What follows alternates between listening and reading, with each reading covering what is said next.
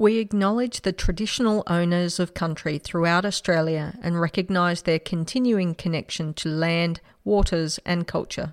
We pay our respects to their elders past, present, and emerging. This is Cheryl from Dja country.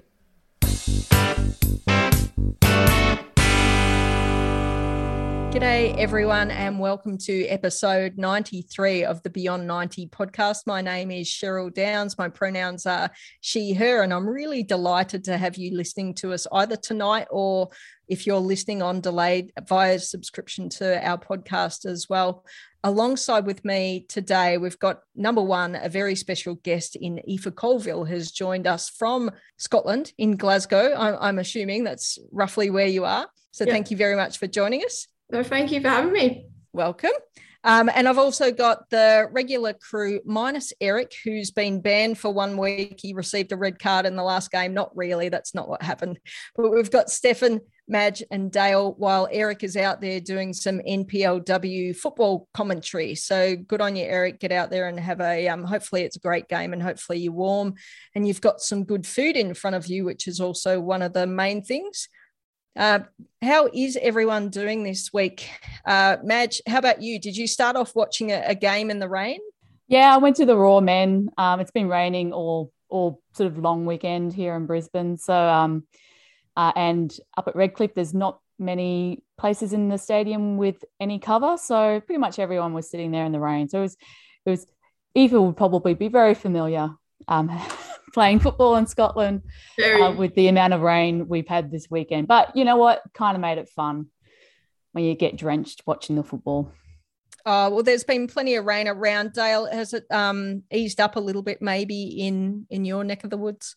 Yeah, it's, it's been lovely actually. We had a really, really nice weekend of uh, a weekend of weather here, except for probably about half an hour during the late games on the weekend. Uh, the the game that I covered this weekend was Bankstown City versus Sydney Olympic, and for probably about 20 minutes in the second half, like to the point where you can barely see the other side of the pitch on the video. It was absolutely torrential, but yeah, it's been it's been much better here. A little bit short of rain in New South Wales, so good to hear you getting some. Uh, Stefan, in Canberra, I was close to Canberra. I wasn't in Canberra over the weekend, but it seemed to be lovely weather in and around where I was, and hopefully you got some good football under your belt as well. Yeah, I did. Thanks. Uh, played in one game, got out to a couple others. Uh, played so, in a game, walking football.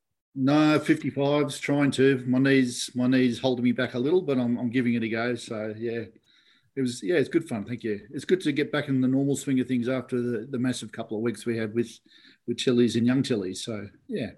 Very good. Mm. And then Aoife, hopefully you're having a, a, good week so far. You did say off air that you've um, just in isolation at the moment as you're prepping to get yourself off the hospital to get a bit of a, a fix up, which we'll we'll talk about throughout the pod as well.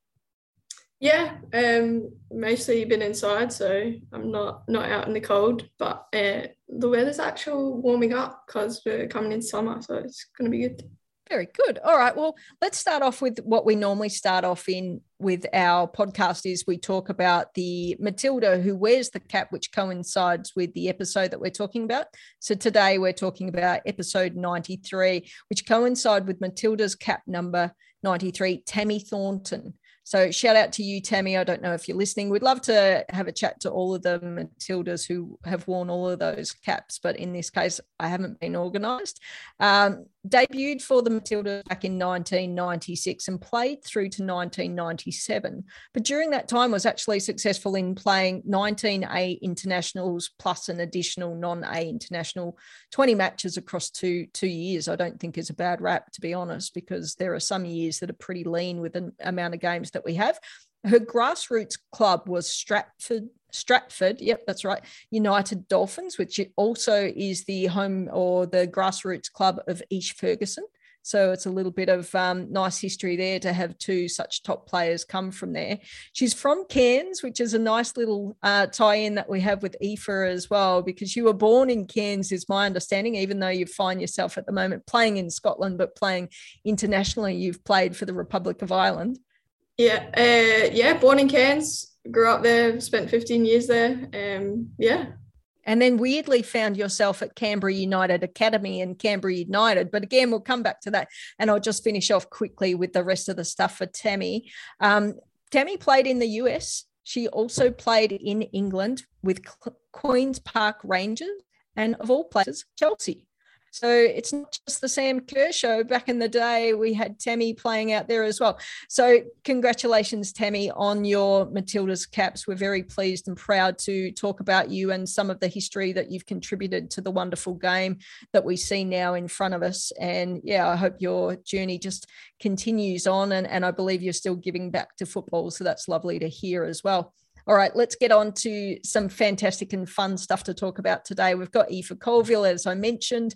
Now, Aoife, you were born in Cairns, but because you find yourself playing for the Republic of Ireland, you've got a bit of the half half mix. And I was quite surprised to chat with you and see that you've got a bit of a Scottish accent, which has really thrown me. But you spent so much of your time in Australia. You also played for the junior Matildas I'm just having a quick look in, in 2019. At what point did you have this thought about allegiance to Australia or to the Republic of Ireland, given the opportunity that your parents have given you? Mm-hmm. Um, to be honest, ever since I was a little girl, like I've always grown up wanting to play for the Matildas. Like it was uh, never really something I thought about until I moved over here. And it turns out that the coach I had previously, Scott uh, Scott Booth, he he was quite quite good friends with Vera, um, the the coach of the Irish women's national team, and he yeah he basically got in touch with her and said maybe have a look at um. She's eligible to play for Ireland, and I think just the kind of I think I always knew the possibility was there um, in terms of my mum and that half of the family. And I think I do have a, a very strong connection with that side of my family. Um, and I am proud to be of of both Aussie and Irish. Um, but yeah, I think I when the opportunity came, I I gave it a good crack, and I couldn't I couldn't really say no. Um, I had a really a really enjoyable first camp with them, and that was kind of just to test the waters and see see like if it was something I wanted to pursue. And when I say it was not an easy decision, it really wasn't. Um, because you're just always like, what if? Um, but I think for me as a player, um, and as a person, like I think it was it was a good decision. Yeah, I think it's a great decision. I don't think I mean you couldn't go wrong either way, really, could you? And and that's no. the thing. It was it's 100% right one way and it's 100% right the other way and it's amazing to be I can only imagine what it would be like to represent uh, your country for international football. So wonderful stuff. I suppose the other thing that we should just briefly touch on because it doesn't define you as a player, but you had an unfortunate accident or incident a couple of weeks ago and, and you've done your ACL. Can you talk us through that a little bit and talk about the recovery process, which I imagine you've already started, even though you've not had the mm-hmm. surgery? Yeah. Um, well, initially they messed up my reading. So I went for an MRI, obviously, and the radiologist said it was just a partial tear. And they said that it would just be three months. I wouldn't need operation. Like I would be back in like over summer.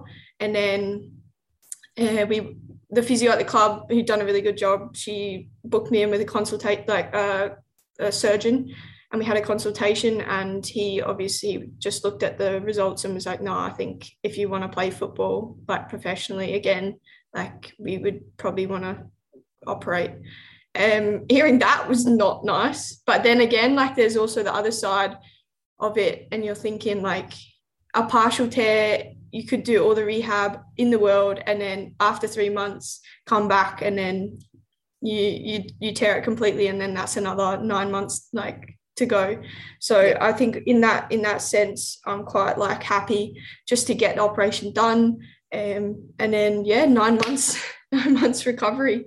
Um, but yeah, I should be I should be running after three three months, and then after like six, I should be back like on the sidelines of training and that. So um, yep. I'm remaining quite positive. So yeah, that definitely comes through. It's it's great to have a positive mindset, and I I think through the other players that we've seen go through this process that the positivity will help them ultimately get back out there and get ready for football as soon as possible. And hopefully, you're getting all the support that you need at the club and, and with the people around the club as well. I think that's a another important point. We've seen we had Chids on Alex Chidiac on the podcast, or oh, must have been a couple of months ago now and, and she talked about the injury that she was carrying when she was away and how hard it was to get the support that she needed. But hopefully at Glasgow City, you're getting that. And, and whether or not the Republic of Ireland medical team stay in contact at all, I'm not sure if they do that for people outside of the camps.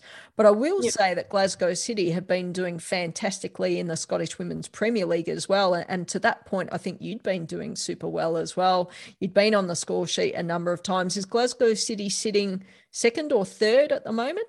Second. It's coming to the coming to the end of the season, and it's it's getting quite tight.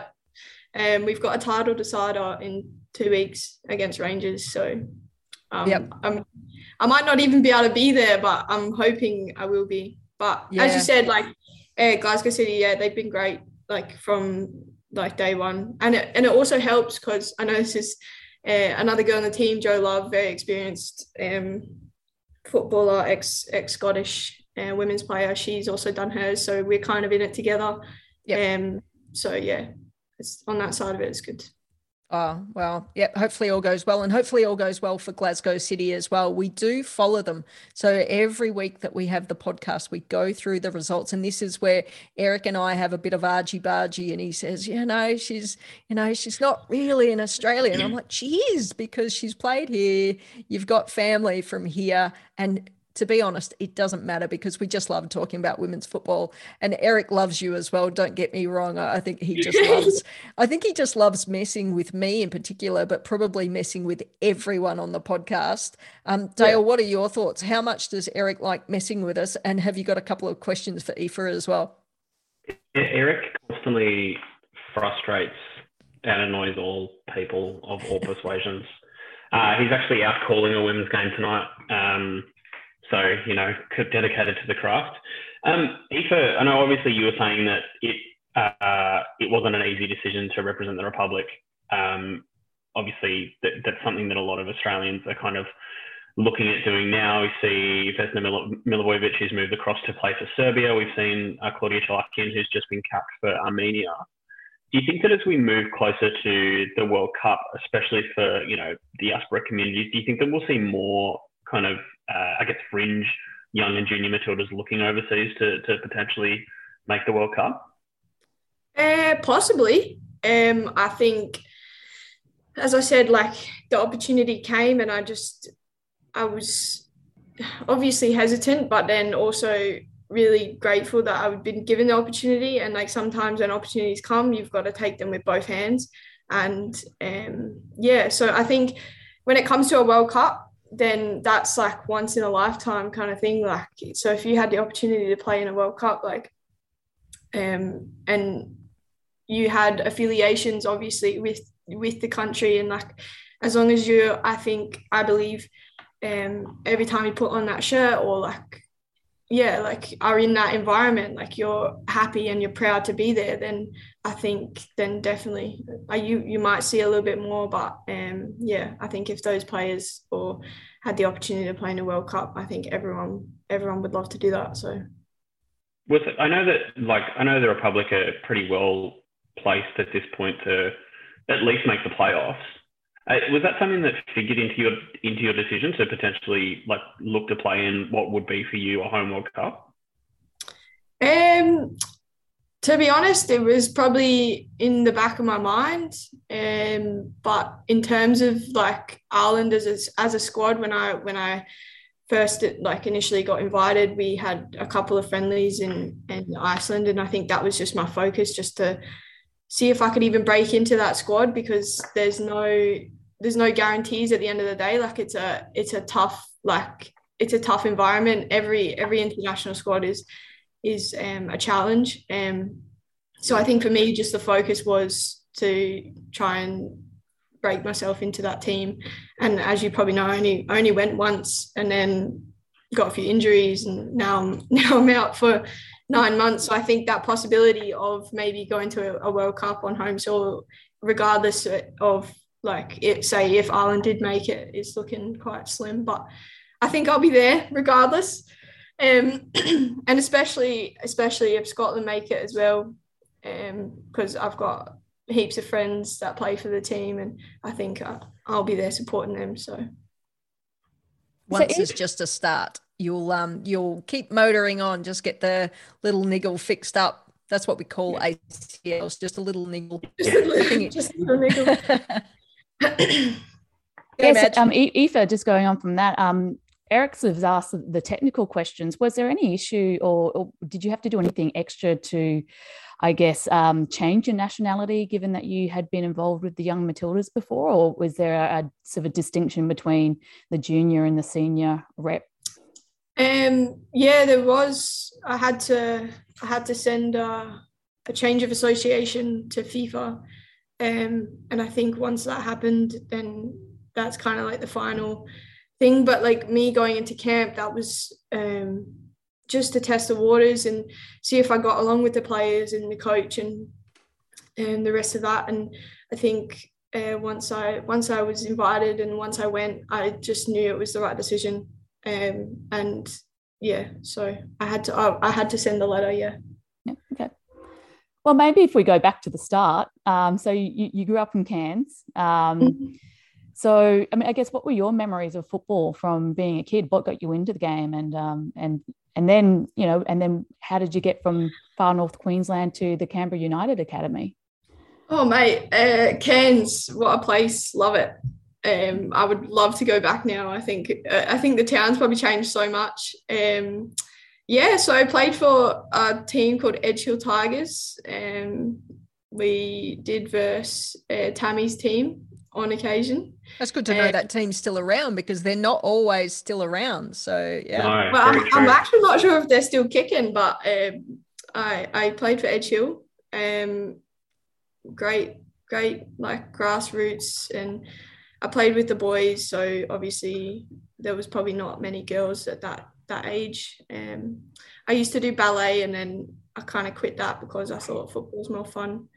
Um, but yeah, always been always been playing football. Dad introduced me to a ball when I was like four. So um, yeah, I think yeah, Edgehill Tigers. Then went to FNQ, which there was like a, a grassroots kind of COE program that they uh, kick-started, and that grew into fun uh, FNQ Heat. Eventually, I think it was called COE, and then we used to we used to verse like uh, Townsville, Mackay. Like we used to travel um, all around all around Queensland. And then, yeah, I think it was Di Alagich actually moved to Cairns and came to a few of our sessions. She was helping out as a coach, and then she actually mentioned that she had some connections in Canberra, and that's kind of how that started. And I think I should probably um, pay pay all my uh, respects to Di for initiating that because um, probably wouldn't probably would never have been able to get down to Canberra. So she got in touch with Rae Dower down there, and then I drove down with my dad and kicked around um, at one of the Canberra United sessions. I was like 15. I was so nervous, and then she said she's got she had no space for a player in the in the um, Cam United Academy that year. So then I played for Belconnen for a year against them and then moved over to the dark side. And yeah, and then it kind of kick started from there. So excellent. Should have known Rae Dow was involved there somewhere else yeah. as well. Yeah, yeah. she was. Speaking of Rae Dower, Stefan, did you manage to catch up with Ray at the um, Football Writers Festival last week or whenever that was? Uh, time flies with me. Yeah, Ray was definitely there in the room, but I, I, didn't get a chance to speak to her. No, no, sorry. But um, so if uh, while, while, we're talking about your, your time in Canberra and uh, playing for Belco, I, I, didn't get a chance to see you play for Belco, but um, I was lucky enough to be at several of your 2018 Canberra United Academy games, and that was an amazing year for you, where you uh, you bagged 42 goals in 19 games. Um, and after that, you had a couple of seasons with Canberra United in the in the W League but you only mm-hmm. saw limited match time. Mm-hmm. So how, how, do you look back on your time there at Canberra United now? Uh, the the W League time or the yeah. Um, I look back at it fondly, and also I look back and I'm like, I think, I think I wanted, I think I don't know. Yeah, I think it definitely kickstarted my my career as a footballer and like my mm, journey into professional football.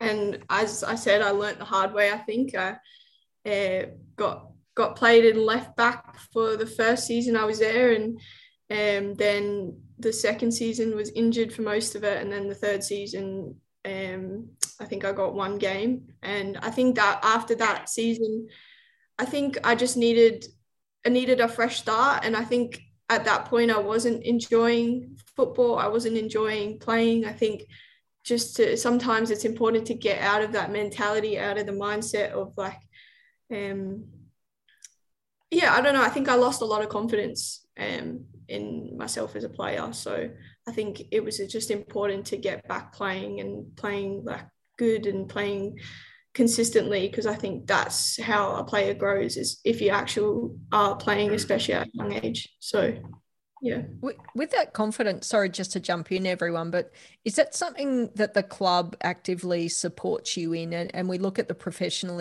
environments around the matildas or the a league women's clubs or or in the clubs that you're playing with now as well. Do they have someone who does that professional support of the psychological aspects of the players not just the um uh, whether or not it's the physical or the tactical or the skill base? Because the psychological psychological element is such a major part of getting the best out of the players as well and, and mm-hmm. enjoying the game? Yeah, um, I think in terms of Australia, I think the PFA done huge works like with all the W League clubs at the time, and like I couldn't give a bigger shout out to Erin Clout because she she worked tirelessly with that side of it, like the psychology side of it, and and now I think she's moved up the ranks in the PFA but yeah, she was she was our PDM for a few years and like came to our sessions and she was that person you could go to about anything, speak to about anything. And I think in terms of that, on this side of the water, um, we have a very close connection with at City with uh, mental health and um, there's quite a big history at the club of supporting um, people that have not issues, but like um, anything really. We're we're sponsored by Breathing Space, which is a um, a mental health organization as well. So I think there's always been in my my personal um, journey, there's always been that support. So that's terrific. Cool. Sorry, I'll, I'll throw back to Stefan. Sorry about that. I'm curious about where you regained your confidence, Aoife. Was it was it at Sydney University or was it a bit later? Uh, no, I think Sydney University actually, um, that was probably the tipping point for me um, in terms of playing in Sydney. I think, I would, yeah, that was a point that I wasn't enjoying football, and I, I think I struggled a lot that year actually. Um, so yeah, I think that was probably my, it was in, it was enjoyable being away from home and like experiencing that side of it, and I, I wouldn't change that for the world. Um, and I'm sure this the Sydney Uni setup now is is brilliant. But as you know, like not every not every club is going to be right for you. Not every team, not every coach. Some some coaches are going to be better than others at, um, or like have a better relationship with others. So I think yeah, definitely Sydney Uni was a time that I probably would look back on and go, um, I would like to change some how I how it was kind of thing. But yeah, I definitely grew lot that year. Thank you. I've got one more Canberra oriented question. You, no worries. You told the Canberra Times in uh, middle of last year that you'd like to come back to the A League women's competition at some point. I think you said that you'd like to get a couple of years in Europe under your belt and maybe come back to the competition. Is that still a goal of yours? hundred percent yeah, uh, always always has it in the back of my mind. It's like I think I feel like I have unresolved uh, stuff with the W League and uh, so like the A League now. Um, I think I would love to come and make a mark. I think that is something that I never did as a young young player, and I think um, yeah, just also just uh, realizing kind of growing up, maturing as a player, realizing what positions I like playing and and all of that. And it's definitely not left back, I'll tell you that for free. Um, so yeah, I think definitely 100% I would love to come back. And to be fair, we like to call it the dub. We don't really like to call it A League Women's. Yeah. It's a bit, bit pants. Sorry. So when, no, no, when, very, when you, very official. We don't like that kind of stuff. When, when, you come back, just keep calling it the dub, and we'll see if we can't turn yeah. the tide. But I don't, I don't know. Sometimes we slip up into that um, proper language for the for the good old football stuff. What about yeah, you, Madge? Have you got? Oh, sorry. Keep going. No, sorry. I still see it as W League. So yeah yeah, that's fine by me. Yeah, so so I guess um, what what was the catalyst for the move uh, overseas, uh, and how did that come about? How did you end up at Glasgow City?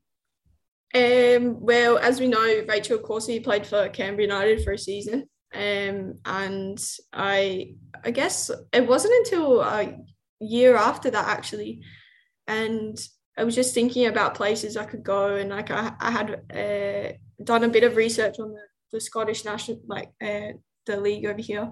Um, and I'd watched a few games like from Celtic and that, and I knew that they were starting to invest in their in their league and in their teams. And um, obviously Glasgow City came up then, and I spoke to uh, Grace Gill, and I was just like, just had a chat with her, and she was just like, do it. And then I messaged Rachel Corsie, and then she and not realizing what would happen or like didn't really have it much like um, expectations. I just flung a message and was like, "Look, what's the Scottish League like?" And she she's obviously played here um, when she was younger and um, played for Glasgow City as well. So she she's very close with Laura Montgomery as well. So she uh, sent me her email, and then yeah, kind of happened within three or two two three weeks. I had my flights booked and I was off. Wow got a career, yeah. career as being an agent in your future. Yeah. Uh, well, I don't still don't actually have one, so uh, I must be doing all right. Yeah. Oh, we can connect you with Fatty if you need if you need the yeah, services. Say, maybe Rachel can take a take a, a cut of the cut of the next signing fee as well. Yeah. yep. Good call. Yeah. All right. Continue with the questions, everyone. Dale, you got one? No, Dale's Dale's done. All questioned. Stefan, uh, what do you like to do outside of football, Aoife? Oh, uh, coffee. I love coffee. Um, yeah. Coffee. Sounds like, like you could be from Melbourne. There you go. Yeah, I found my Victorian connection. I think that's yeah, a, a, a, very uh, Australian footballer. Um, very Canberra United. Yeah. I like coffee.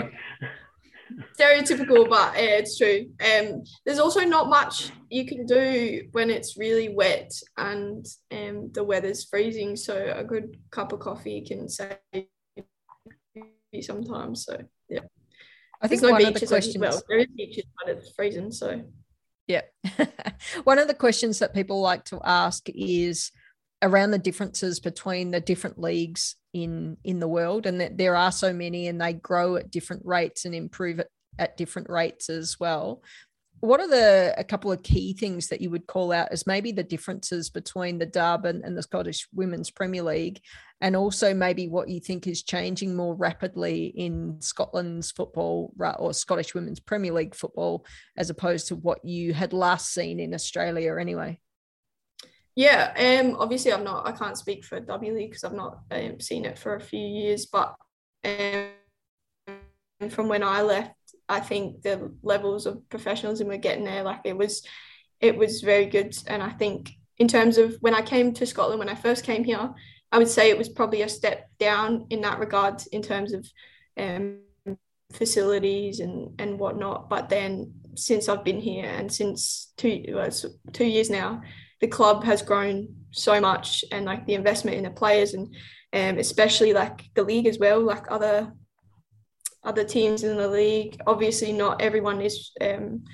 professional considered professional. So um, there's still a few and i think that is probably the biggest difference from the w league to here is um, yeah, so I think that is growing and it's going to continue to grow. And I think next season here is going to be even even better because they're doing a split, so it's full home and away t- like times three, and then you Oh, split stop with it. Stop it. It's the dream. That's what we in. want. Three full rounds. it, it creates such a good like um I don't know like I've never played in a in a competition as especially the last two years as tight and as competitive. And I think that's that's what makes it it's so good. And I think being at Glasgow City and trying to um like uphold their values and especially their achievements like 14 years in a row and this year we fighting for 15 like it's it's class. Like it's yeah it's an experience that i'll be grateful for forever. So and also Oh. as Yeah, well I mean- champions league and cups i think that Yeah, I was going to say the point that you make around like i- improvement of facilities. I remember there was a story. I think it was the year before last. City won the league, and there was a kind of a, uproar is probably the wrong word, but there was a lot of talk about the fact that effectively that won the league in a park. There wasn't really any facilities, and now obviously you've got kind of bigger teams. You know, the traditional old firm uh, derbies on the last day of the season. You guys are playing Rangers, you know, in a couple of weeks, and you're Yeah. seeing these kind of traditional men's teams, Aberdeen, Celtic, Glasgow, oh yeah uh, and and Rangers, of course. You putting in more effort. It's really good Mhm. to see, and obviously you, there, there's a few changes with the way the Champions League's working. So like, there's a lot more competition, but as you say, like the rising tide lifts all boats, which has been really really positive to see.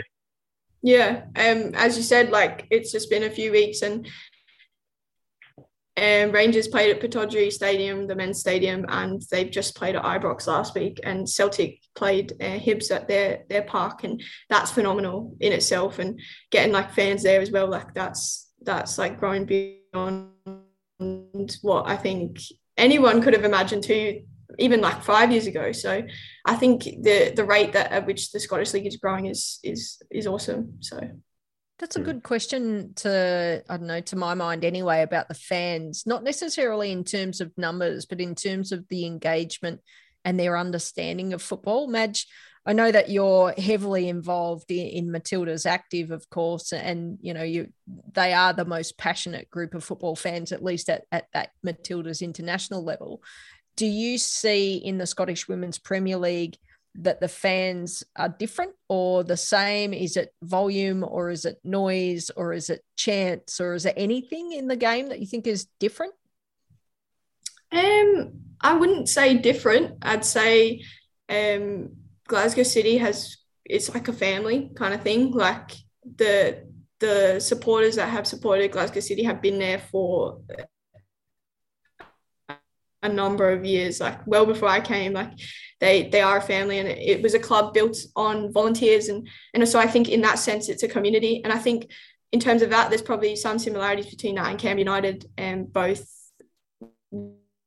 women's clubs run by the women and like I think in terms of that like um yeah I think in terms yeah so but when you go to bigger clubs like Rangers and Celtic they've obviously got a lot of history and um just recently actually the the Rangers girls got the Union Bears which support the men. So they had chants throughout the whole game. And even that for for a female match is unreal like just getting getting them fans. And especially I think in terms of Rangers and Celtic, like it is quite a um, historical game, and I think if if Rangers and Celtic were to play at either of the parks, like I think they would get some amount of fans. Um, so I think it would be really good. So Very good. Um, we had maybe a, a couple of last quick questions from Eric, and these are the, what he has titled because he's given us our homework. Quick, light-hearted questions. Best player you've Yeah. ever played with? oh, uh, probably Denise O'Sullivan. Oh my god, he is going to love that. He'll like that answer. um, because I don't know if you know Eva, but Eric actually has a tattoo. I, I don't know how how you would rate this on the weirdness scale, but he has a he has a tattoo of Denise O'Sullivan. I'm not sure if it's the only footballing tattoo that he has. I don't know if Okay. anyone knows. knows Maybe the- maybe Eric will like me now after that answer. I'm sure he no, he always likes you. He just likes to poke um poke the bear when I'm to, if I say something's black, he'll say it's white. If it's blue, he'll say it's green or whatever. So it's it's no, he definitely likes you. Um best player you've played against. Oh, you really tested me. Probably for 10 minutes against Wolfsburg, Pernille Harder. oh God. Yep. Yeah. God. Um, yeah. And watching her in that game was unreal. She was on fire, man. So yeah, probably. Oh, her. that's that's an experience. Who is your dream teammate? Oh, to be honest, I think I've played with some pretty cool people, and I wouldn't say mm, maybe actually Sam Kerr. Let's just say that. Yeah. Probably her. I feel like I'd learn a lot, um, and I'd happily sit on a bench like if I got to train with her and that. So I think, yeah. But I think I've played with some pretty cool people and yeah. Think, there is yeah. a Samantha Kerr in the Scottish Women's Premier League, or is she in another league? I can't remember. So there's Sam Kerr, our Sammy, and then there's Samantha Kerr. Yeah, yeah, there is. Uh, she plays for Rangers. Used to play for Glasgow City, so I've there you go. played with her for just like a year, just under a year. So there you go. You're almost there. Um, hardest working teammate. Oh, it's a hard one. Like currently or back? Any which way. Last person off the field because they're, you know, still doing whatever practice they wanted to or. Um, probably one of my good friends from Canberra, Laura Hughes. she'd be, she'd still be running if she could. I think so. Yeah, probably. Yeah, terrific. And then I think we're getting to the end, but funniest teammate? Oh God. Um Denise is pretty funny. Um have you got a little I, Denise anecdote that you can share with us? And, and then we'll say, oh, Eric, we had the greatest chat about Denise with no, uh, I would say, well, to be honest, right now, I'd probably say in my team, Niamh Farrelly plays on team as well. Um, she's quite close with Denise. I think it's just the Irish accent, to be honest. Is, I was going to say that, and I thought maybe I shouldn't, but you said no. It so there we go. it is, yeah, it is. Um, it just makes makes stories even better. Yeah, very nice. And then the last question that we've got before we roll on to the other stuff of the podcast: Who was the biggest coach's pet, or is there such a thing? This is Eric's question. I, I don't know. Biggest coach's pet. Um, Oh, she's gonna hate me if I say yeah, this. this sounds like a question that gets you in trouble. That's what I was just thinking. I've read it out and I'm like, oh, Eric, I think this is danger. This we'll, we'll let you hold that one if you want. Yeah, I think I will. I will. All right. Um, Aoife's going to stick around with us for a while just as we talk about the hot topics throughout the week and then some results from around the world. So I've been away. I've been pretty much offline, a little bit off grid. So I don't have a lot of news in our hot topics. But number one, FIFA published its first ever guide to club licensing in women's football, which I think is a really good thing. And they're sort of building the whole women's football space with not only this, but I think um, transfers were on the map a while ago. They've been looking a lot about women's pathways. So I think this is good news. We can discuss it if you want, but I was just going to keep on going. The other thing I saw on Twitter just before is it looks like there was a junior Matildas announcement in Adelaide today about some facilities. So congratulations to the junior junior Matildas if they've got some top facilities around there. But maybe if we swing around the world now, Dale, I don't know if you would like to take us through the results of the FAWSL where we're up to round 20 of 22. So we're getting pretty close to the end. And Aoife, jump in anytime you want to say, oh, that was a shite game or something. Okay. Um, yeah, so uh, we'll start off with the FAWSL. Uh, Aston Villa nil, Manchester United nil. Emily Gielnik started for the Villains and got 67 minutes before being replaced. Uh, Everton nil, Arsenal three. Everton's season goes from bad to worse as Dale goes further and further into therapy. Caitlin Foord with a 43rd minute goal started and got 65 minutes. Uh, Steph Catley got a 90 minute run from the start, and Lydia Williams was on the bench, unfortunately. Uh, Tottenham Hotspur one, Chelsea three. Kyah Simon started and was replaced on 67 min- uh, 68 minutes. Sam Kerr also started, got 90 minutes and scored in the 71st. Uh, and Katrin Berger was sent off uh, in the 33rd minute. Yeah, what uh, happened? I didn't see that. I haven't seen it. I haven't seen it, but I do know that uh, Sophie Ingle scored an own goal in the 15th minute, which was Spurs' only score of the match. Uh, Reading 1, West Ham two. Uh, Tameka Yallop got 32 minutes off the bench, Mackenzie Arnold started. Started. She got 90 minutes. Uh, no goal for Tats Dowie in that game, so big sad all dub fans. Uh, Manchester City four, Leicester City nil.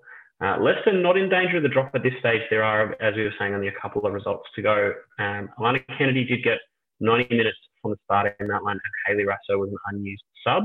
How's uh, how's Alana's game, nose? Anyone know? Still wearing the mask.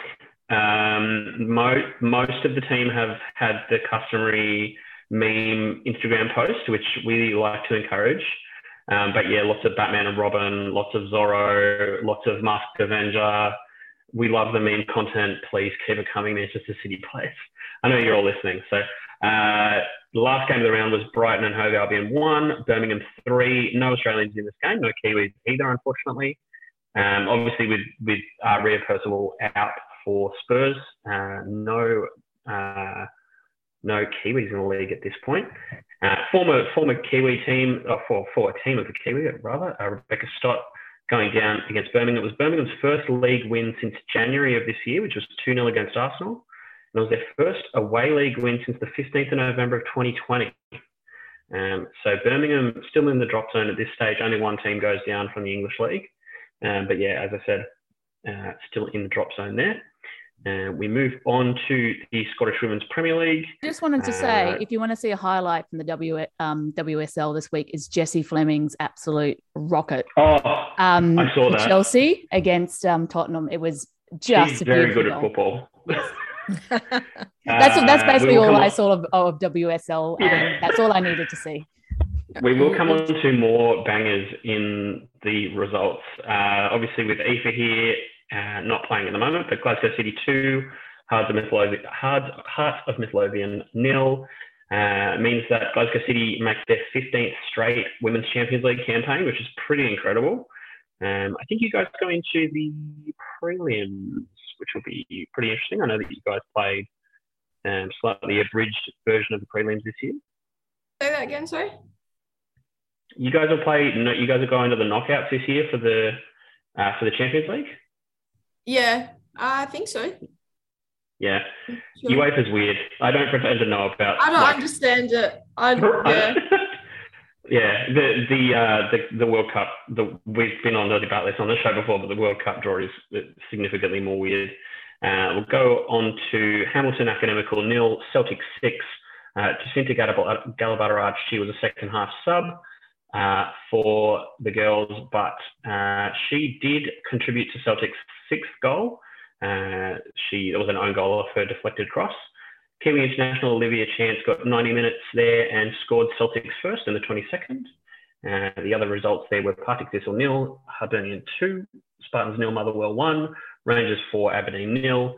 As we mentioned, Rangers v Glasgow City on the 8th of May, uh, which will be hopefully broadcast on NITV because I know that we have some games. Yeah, yeah broadcast on SBS here. So very, very interesting. I'm not sure if we get them in um, Scots Gaelic or we get them in English, but either way, I will most likely be tuning into that. And then yeah. last week of the season is the 15th of May, which is the Old Firm Derby at Excelsior Stadium, which should be an absolute banger, of course. Uh, so, moving so on, the, there would.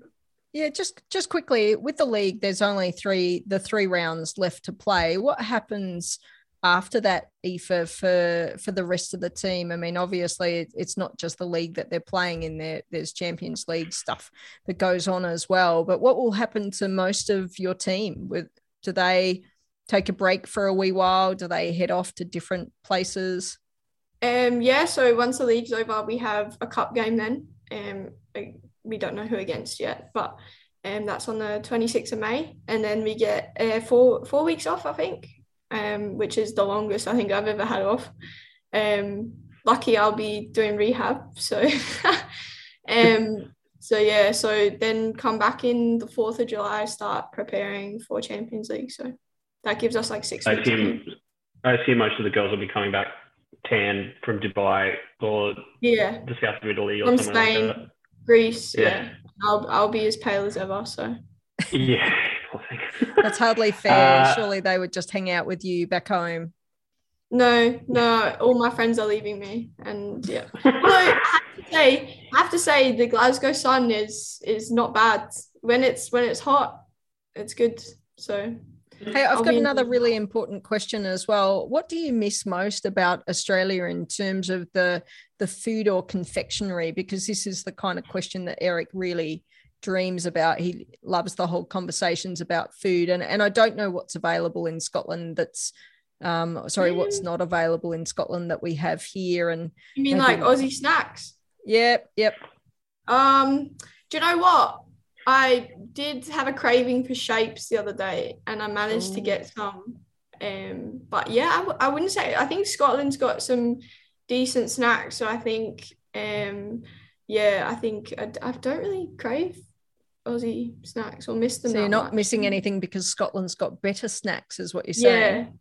Yeah, Scotland has some top tier snacks. So That's good to hear. Hey, and the other thing that we should have said, we always give our mate Groups a shout out because he she is such a, a massive part of the women's football space, but she's got plenty of Scottish heritage as well. So she'll be she'll be very pleased to hear that you're playing over there and um, you know, enjoying the the snacks and I don't know, maybe you can speak fancy Scottish words together or something or other. Sorry, Dale, No. keep talking about more important things. That's all right. I'll do my best. Uh, so no games in France this week, and uh, just I don't know. Could have been a protest. I think it was actually because the election was on. Uh, then we moved to Italy. Milan six, Pomigliano two. Ella Antonio got 11 minutes off the bench. No games for no no time for Aivi Luik, unfortunately.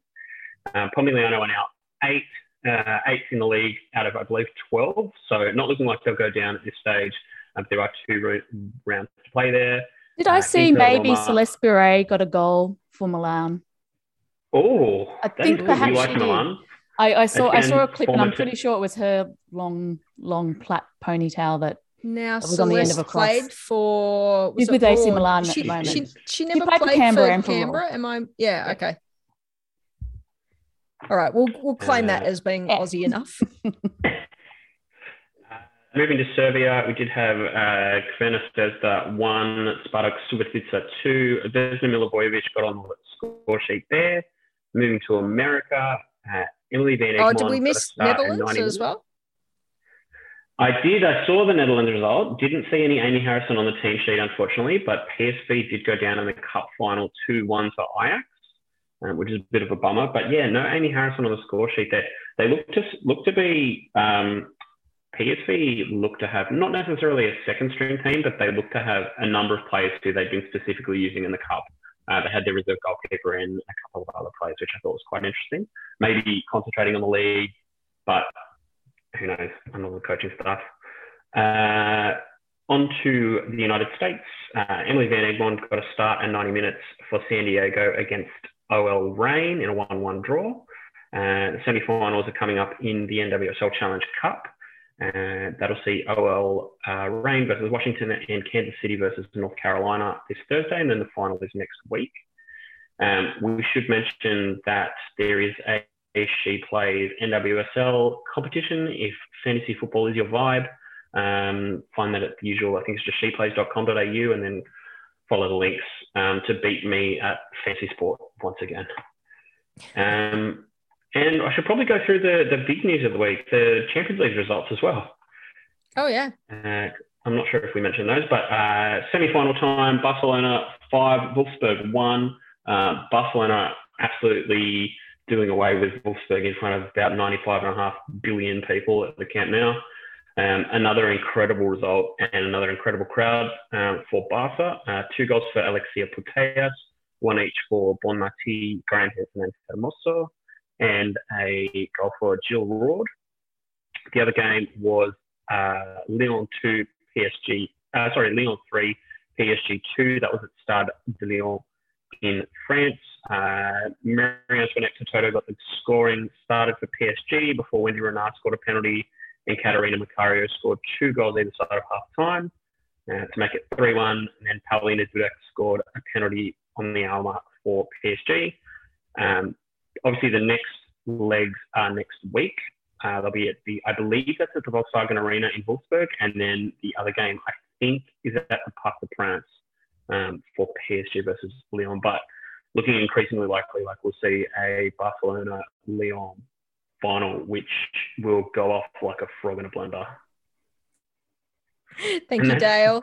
Um, before, before we move on to Nordic football, where Stefan's going to take us through all of that, Aoife, I didn't ask you before, but do you have an allegiance uh, aside of playing? Are you uh, you think Barcelona's the bee's knees, or you've always been an Arsenal fan, or or like oh. Dale, an Everton fan, or something like that? Oh, Dale, I hate to break it to yeah, you, but I, I, I, I go through this all the time. It's okay. I'm a Liverpool fan, so just to make your day even better. Well, look, it can't get any worse. hey, no, now I've forgotten. We're horrible this season, so I, feel, I don't. But, and, and I mean, your your Liverpool women are going to be playing in the top tier next Promoted, year. So yes. It's going to be fantastic yeah, to see. Yeah. Unreal for them. hopefully, Everton's men are playing in the top tier. That would be a great place. uh, uh, but no, that's really interesting. It's it's obviously Liverpool, very you know big, huge fan base over here. So not surprising at all to hear that you're a Liverpool fan. Well, actually, my mum was born born in Liverpool, and then dad um, Dad's been a Liverpool fan ever since he was wee, so yeah, that's where that comes from. Um, I, I used to have. I'm a, a Watford fan, but I don't. Th- Sorry, I was just saying I'm a Watford fan, but I don't think it helps me at all. Probably oh, worse no. than Everton. Never mind. Stefan, would you do the honours and take us around the um, the Nordic games and feel free to throw to Aoife for some ad lib if, if she knows, particularly, I mean, Carly's in there and I don't know who else is in there that you may have come across.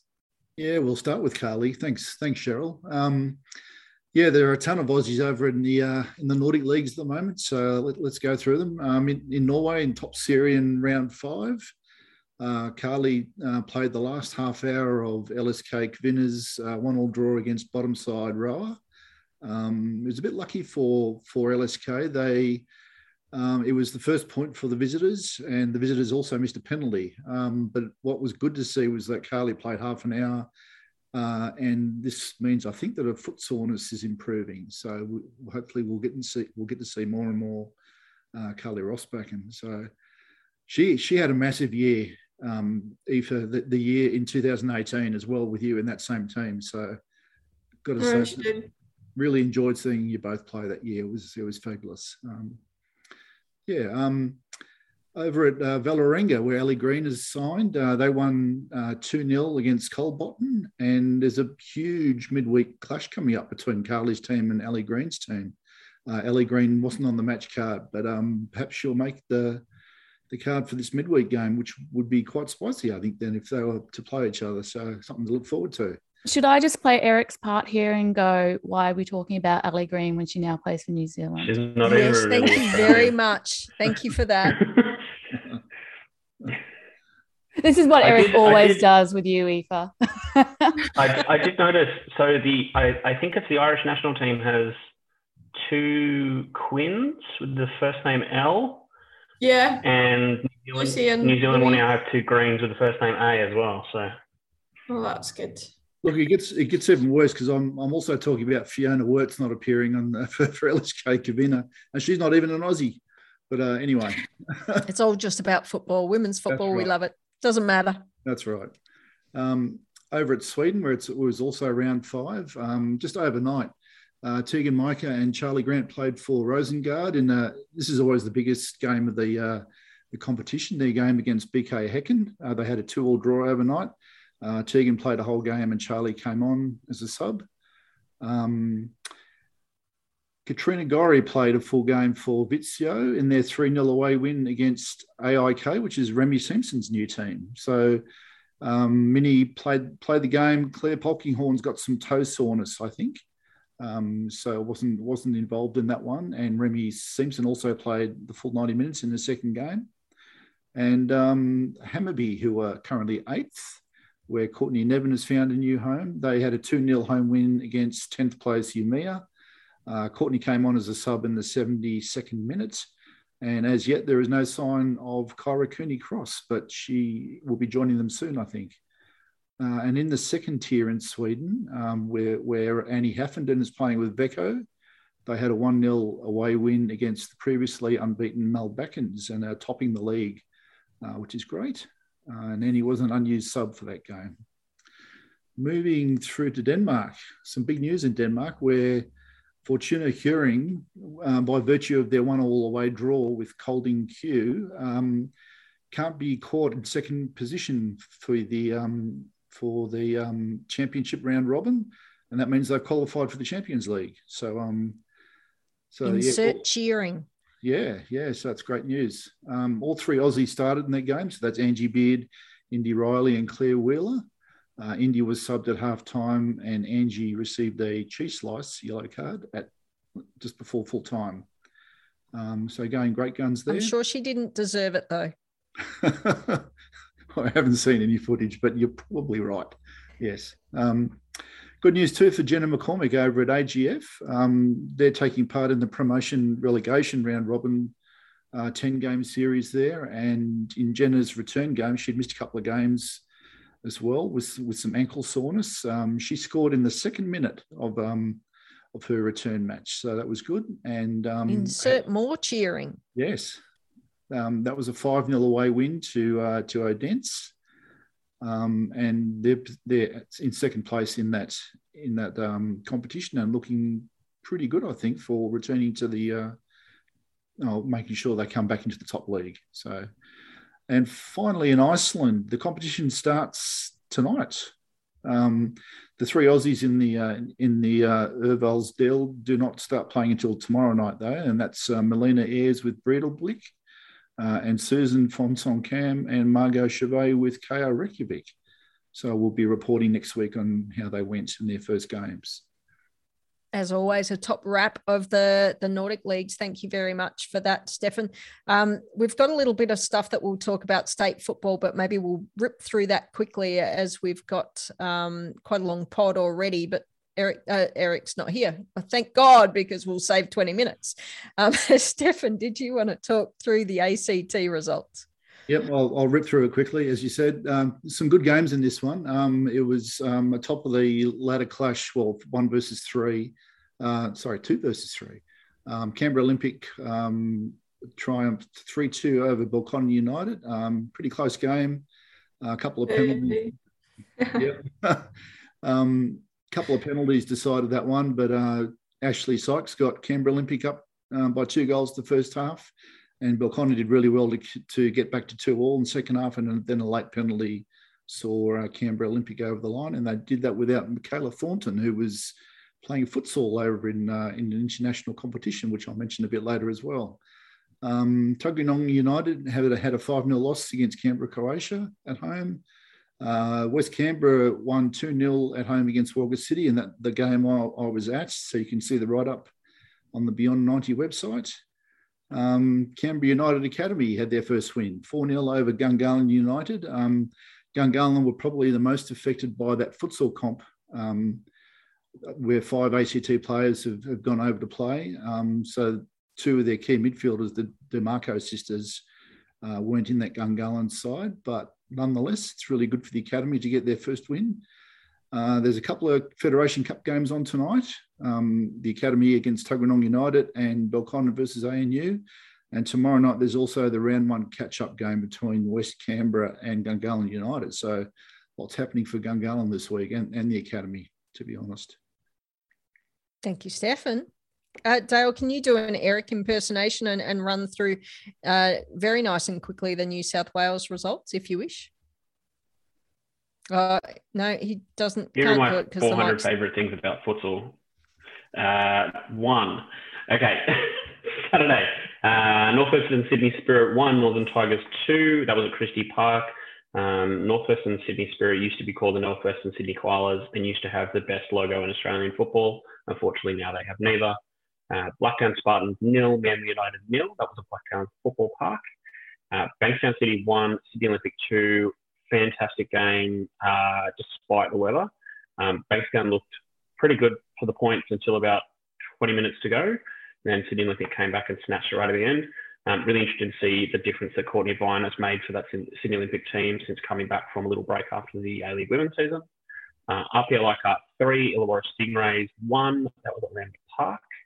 Uh, there are two games being played uh, this week. Blacktown Spartans one, Sydney University nil. That's, that's actually live now, so um, can't say what the result will be there because we don't have future radio. Uh, and then uh, football New South Wales Academy play Blacktown, maybe unsure. But there's another make-up game that's being played on the Thursday. Um, read about all of those things in my preview, uh, in my review, please. Please, I need to. Dale, yeah, thank you very much. Cool. And, and I think um, this is Eric playing tit for tat with me as well, because I'd written something about the number of women coaches we have in the Victorian Women's Premier League. We have three out of the eight teams. So therefore, we beat New South Wales because you've only got two. Yeah, really nice. Good. I like that. So, not that I'm parochial at all. In Queensland, Madge, how many women coaches do you have in in the league? You know, I haven't done the rounds. I think Gold Coast might have a, a women's coach at the moment. But from I did watch the um the feed, but I'm not quite sure who it is because it's very hard to find information online about some of the lineups sometimes. So um I, I will go and do the homework and um and and double check. But I know Lions and um and Capalaba both have uh, they're same coaches from last year, um, but I will double check on the other teams. But anyway, um, it was actually some uh, four games this in round two of the NPL in Queensland uh, this week. Um, you know, Lions didn't have it all their own way against Souths United. Um, they Souths put up a, a, really good fight against the star-studded Lions team, um, but Lions still got the job done one 0 um, you know, with a kind of messy goal at, at the end of the day, but um, some for I think South, so there's some really good um, connections there happening between uh, Ki Katano, uh, who played for Brisbane uh, last season, and also um, Isabella Habuda, who's um, come back to NPLW in Queensland after being with the Wanderers uh, this last season. So I think um, you know South sh- should be going okay this season. Sunshine Coast Wanderers uh, beat Brisbane Olympic uh, one 0 and then the last two games, it was all about stoppage game, uh, stoppage time goals. Um, Capalaba went ahead early um, thanks to a penalty that Billy Murphy put away um, in this early in the second half, but then Gold Coast in stoppage time um, off the corner. Uh, I think it was uh, Ellie Fryer uh, got it in pretty much um, close to the last kick of the game. But then, not to be outdone, the Queensland Academy of Sport did a Matildas. They went down 1 0 to Moreton Bay United. Uh, but then two goals in stoppage time uh, to bring home the win. So I, I, love it. I love seeing the QAS go well. And that actually has them tied top of the ladder after two rounds with Queensland Lions. So well done, the QAS. Terrific. Well, in Victoria, we're up to round four of 21.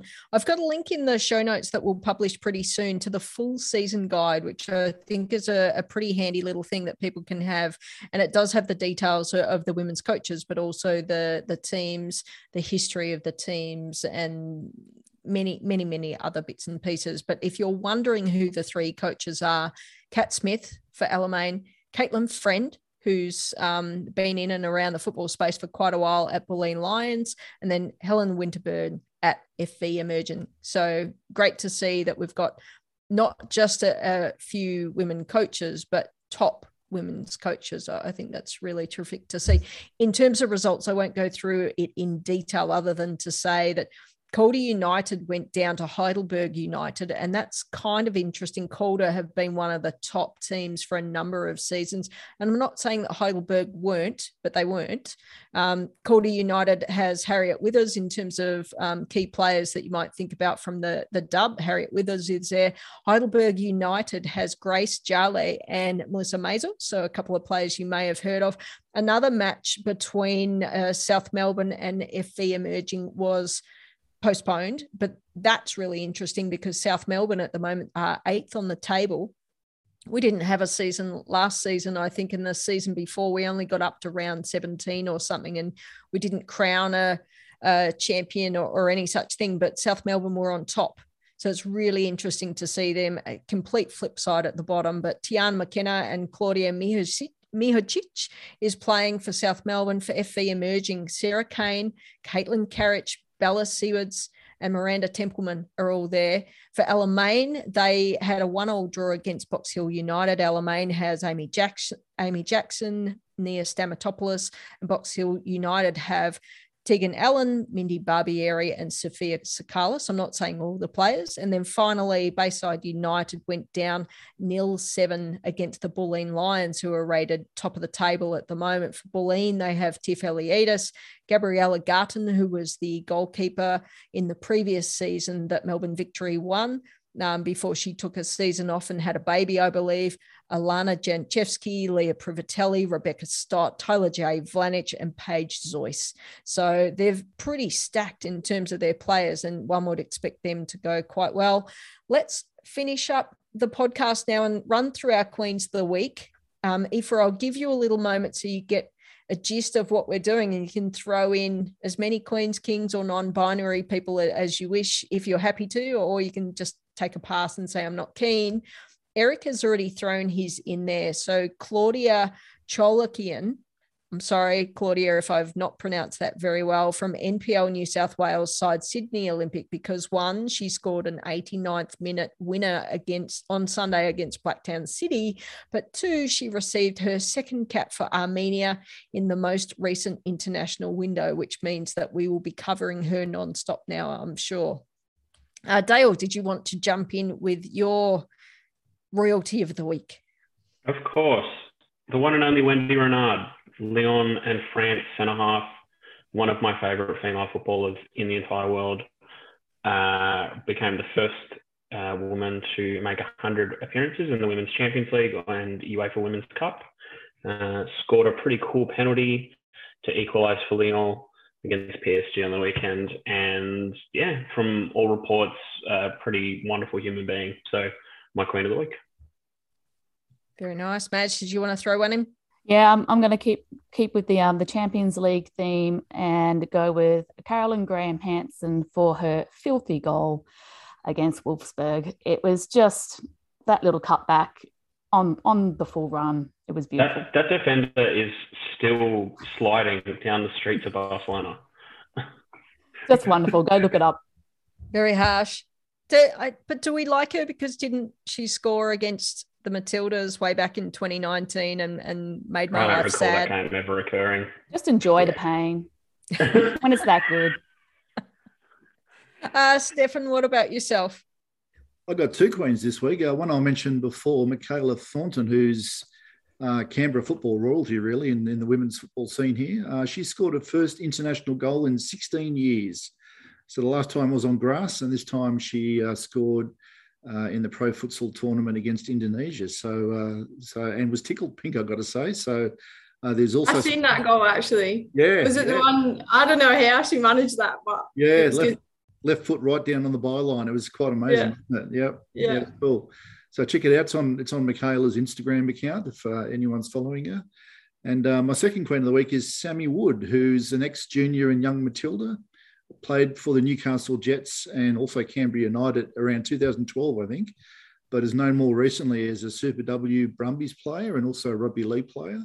She quietly signed for Tuggeranong United in the uh, NPL competition here in the last week during the Super W off season. So her game, the first game was against Canberra Croatia last Friday, and that marks a return to football at age 30 after six years. So uh, well done, Sammy, and uh, that's that's terrific that you've uh, gotten back to the game. That yeah, it's one of your first loves by the sound of it. So well deserved.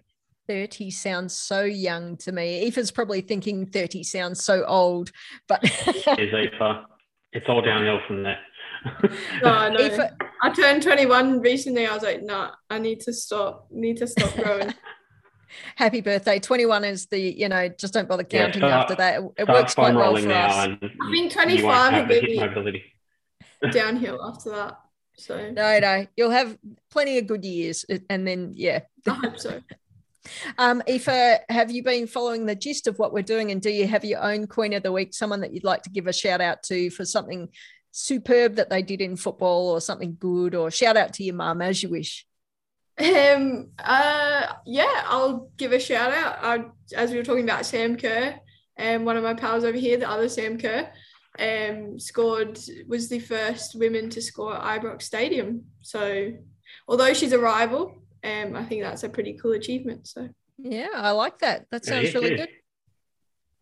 All right. Well, I um don't have a queen of the week this week. I haven't done my homework. I don't know what's been going on, but I will give a shout out to a rumor. And we don't normally talk rumors because we like our our information to be well substantiated.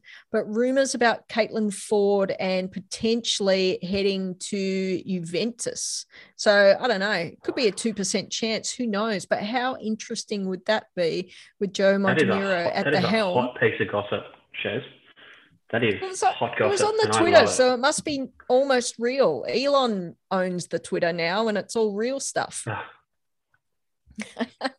Oh. All right, well, we'll wait and see um, if and when that happens. Who knows? But uh, thank you so much, Aoife, for being on the podcast with it. I've thoroughly enjoyed it. Hopefully, you did as well. But you know, come back if you have enjoyed it. We wish you all the very best for your surgery in a couple of days, and plenty of good wishes from us for your recovery. I, I hope um, you get plenty of love and support from your team and your family around you.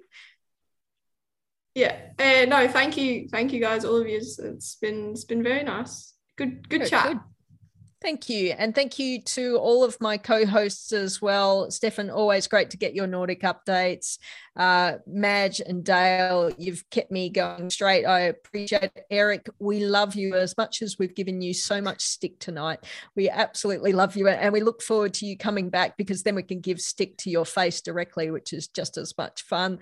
Um, on behalf of myself and the entire team at Beyond 90, thank you all so much for watching or for listening to us and we look forward to chatting to you again next week with episode 94. All right. Thank you, everyone. Bye bye.